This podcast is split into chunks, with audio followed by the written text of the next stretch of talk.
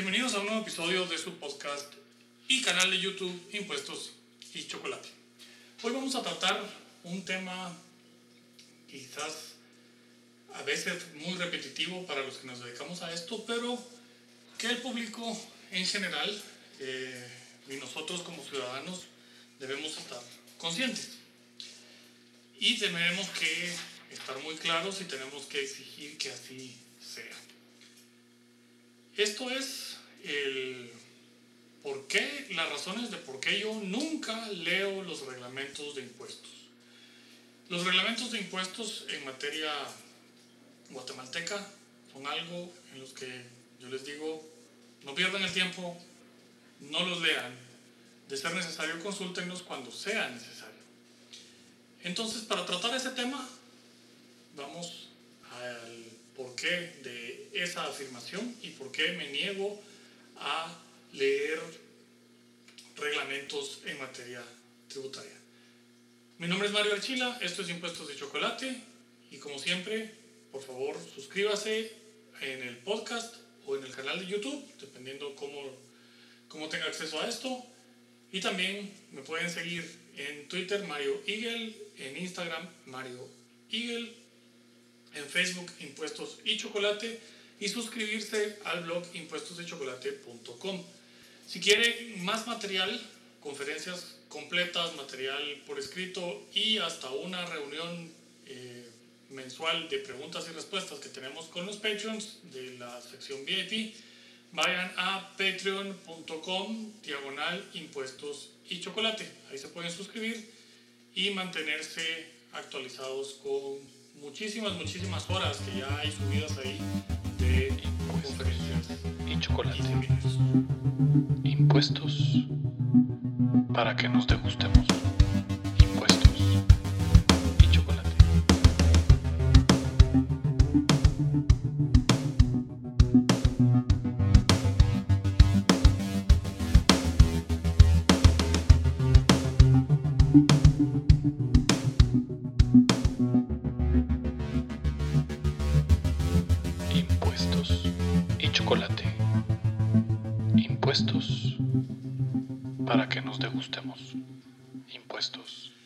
Entonces de lleno al tema. Como a manera de introducción, vamos a decir que los reglamentos en materia tributaria, pues, están en nuestro país eh, regulados específicamente en el lado constitucional. Entonces, verdaderamente no vale la pena perderse en leer, en leer los reglamentos, en leer lo que ponen ahí. A veces los reglamentos de materia tributaria siguen teniendo el vicio, que son más largos que la propia ley. Y cada vez que se utiliza y alguien les da una norma reglamentaria como el sustento de algo, y especialmente cuando la administración tributaria aplica una norma reglamentaria como el sustento para un ajuste, o manda a esos sus correitos diciendo que tiene que rectificar, porque el reglamento dice en no sé qué artículo tal cosa, esa fundamentación es normal y típicamente errónea. Y por eso es que están citando una norma reglamentaria. Perfectamente puede usarse una norma reglamentaria para complementar una norma eh, legal, algo que está contenido en la ley, pero no es el fundamento principal. Entonces, cuestionen siempre la, sol- la solidez de cualquier opinión, de cualquier ajuste, que únicamente se basa en una norma reglamentaria. Tiene que haber algo más detrás para que se pueda eh, aplicar la norma reglamentaria sin atención al resto de normas legales. ¿Y esto por qué? Esta, eh, eh, este, esta afirmación de que los reglamentos no vale la pena leerlos, pues tienen un porqué. Guatemala tiene una larga, pero larga tradición de abusos de la administración. Esto hasta el momento pues no se ha quitado y cada vez va ganando más terreno eso de que el funcionario y el empleado público hacen un poco lo que se les da la gana eh, sin atención a la ley. No digamos la administración tributaria en particular. ¿Y esto por qué es? Bueno, eh, seguramente porque tenemos un ADN de, de esclavos y ADN de que nos gusta tener un rey o un capitán general o algo así que nos diga qué hacer y entonces por eso es que se permite. Pero ya en el año 1985, ante los abusos específicamente de la administración tributaria, es que nuestra Asamblea Nacional Constituyente hace algo, llamémoslo revolucionario, porque yo no lo he encontrado eh, de la manera en la que está, no lo he encontrado en ninguna otra constitución, y fue eh, un momento propicio para incluir una limitación de este nivel en, eh, las, en la Constitución respecto a la administración tributaria. Así que el papel de la administración tributaria en Guatemala es simplemente de aplicación de la ley.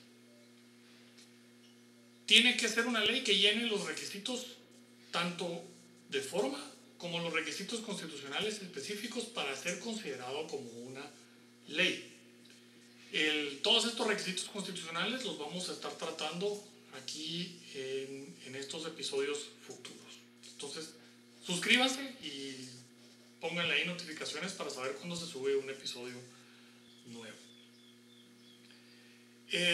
Para ubicarnos, entonces, tienen que ir al artículo 239 de la Constitución. Yo le digo a todo mundo que si tengo alguna relación de impuestos, y eso es, opero con ellos, soy contador, soy consultor, eh, me defiendo de ellos o los pago, me tengo que saber el artículo 239 de la Constitución de Memoria.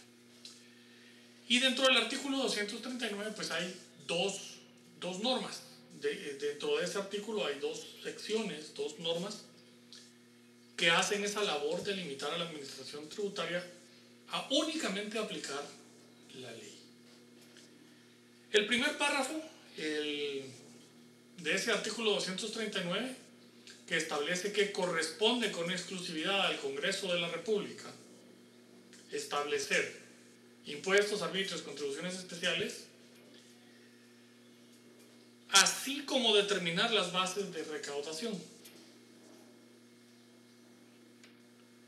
Entonces, el determinar las bases de recaudación es algo que no tienen otros principios de legalidad constitucionales en otros países.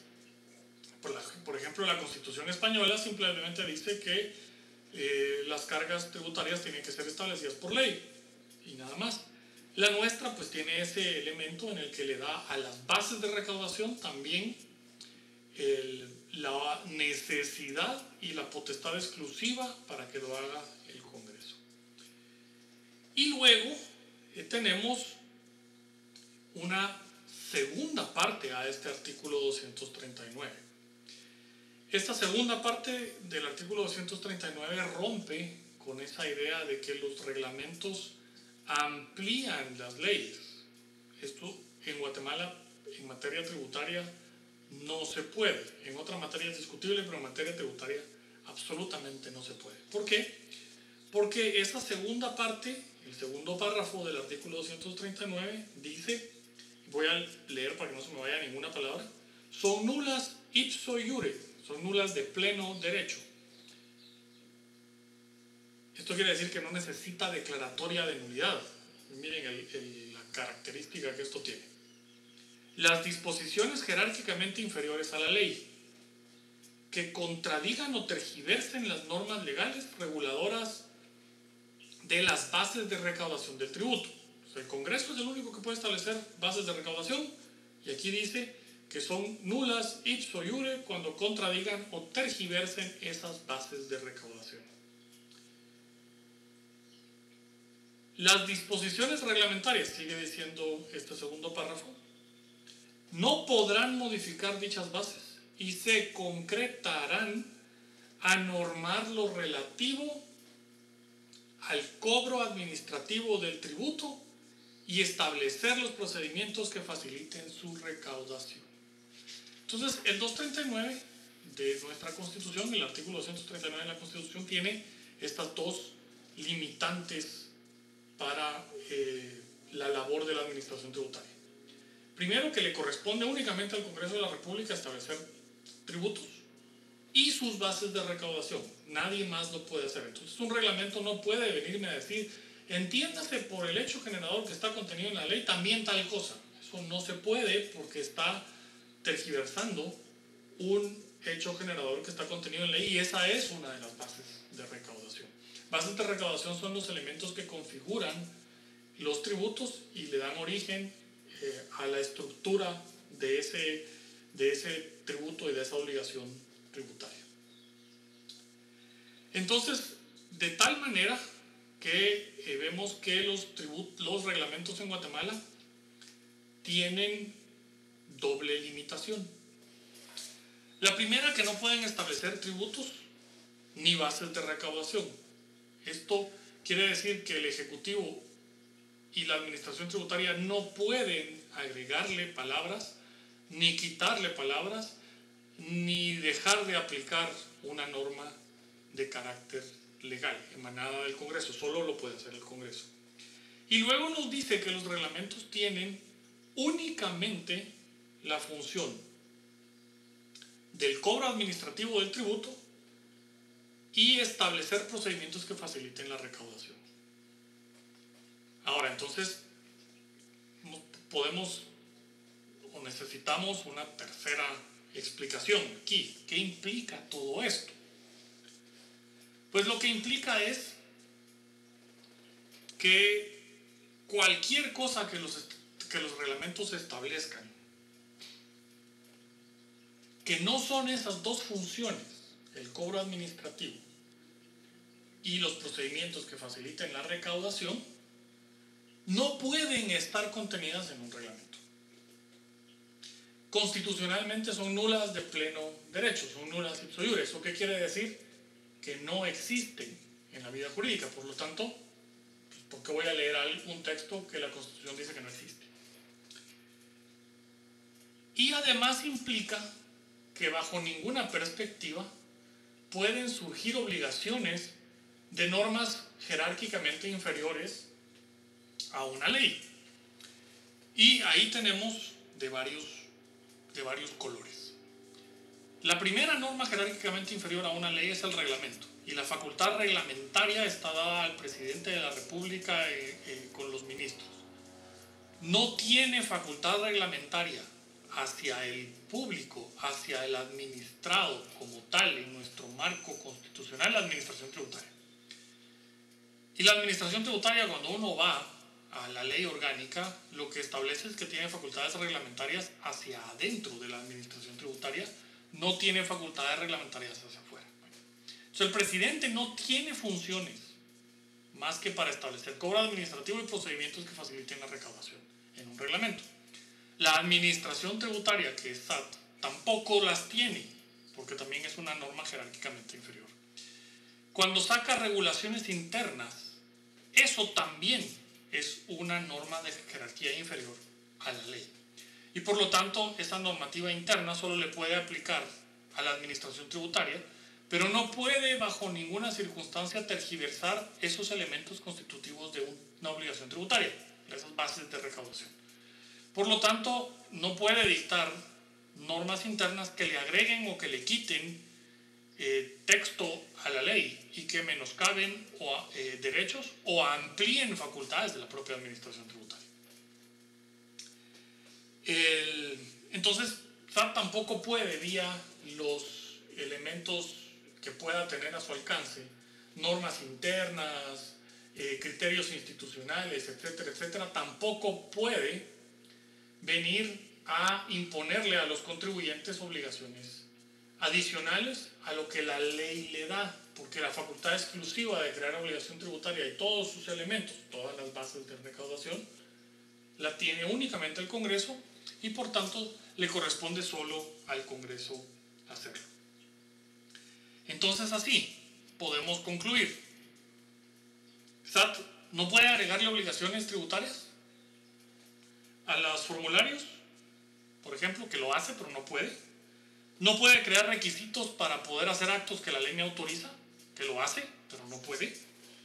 No puede negarme cosas que la ley me autoriza a hacer, por ninguna vía. Y Su labor es únicamente aplicar la ley y los reglamentos emanados del presidente, mientras que las normas reglamentarias no violen la Constitución, porque como administración pública que es, está sujeto al principio de legalidad administrativo también, que debe hacer cumplir la ley y la Constitución. Por lo tanto, no puede basarse en normas reglamentarias para realizar ajustes. La propia Administración Tributaria, por mandato constitucional, tiene que expulsar de su aplicación las normas reglamentarias que violan la ley. Entonces, al final vemos que verdaderamente los reglamentos de Guatemala tienen esas dos funciones, esto es lo que la Constitución dice, no necesariamente así se ha cumplido, pero eso es lo que la Constitución dice. Y deberíamos, por lo tanto, eh, dejar de buscar en la aplicación de los reglamentos y de normas emanadas por la propia administración tributaria y de ver cuál es y dónde está lo que dijo y cómo tiene que hacer la administración tributaria o la administración tributaria solo puede aplicar la ley. Espero entonces que esto haya sido clarificante y ayude a comprender cuál es el marco de nuestras aplicaciones tributarias como tal y, el, y con esto pues eh, ayudar a que seamos mejores ciudadanos cumpliendo con lo que la ley establece y exigiendo que las autoridades también cumplan con la ley. No olviden suscribirse y apachar ahí la campanita para que les notifique de nuevos videos.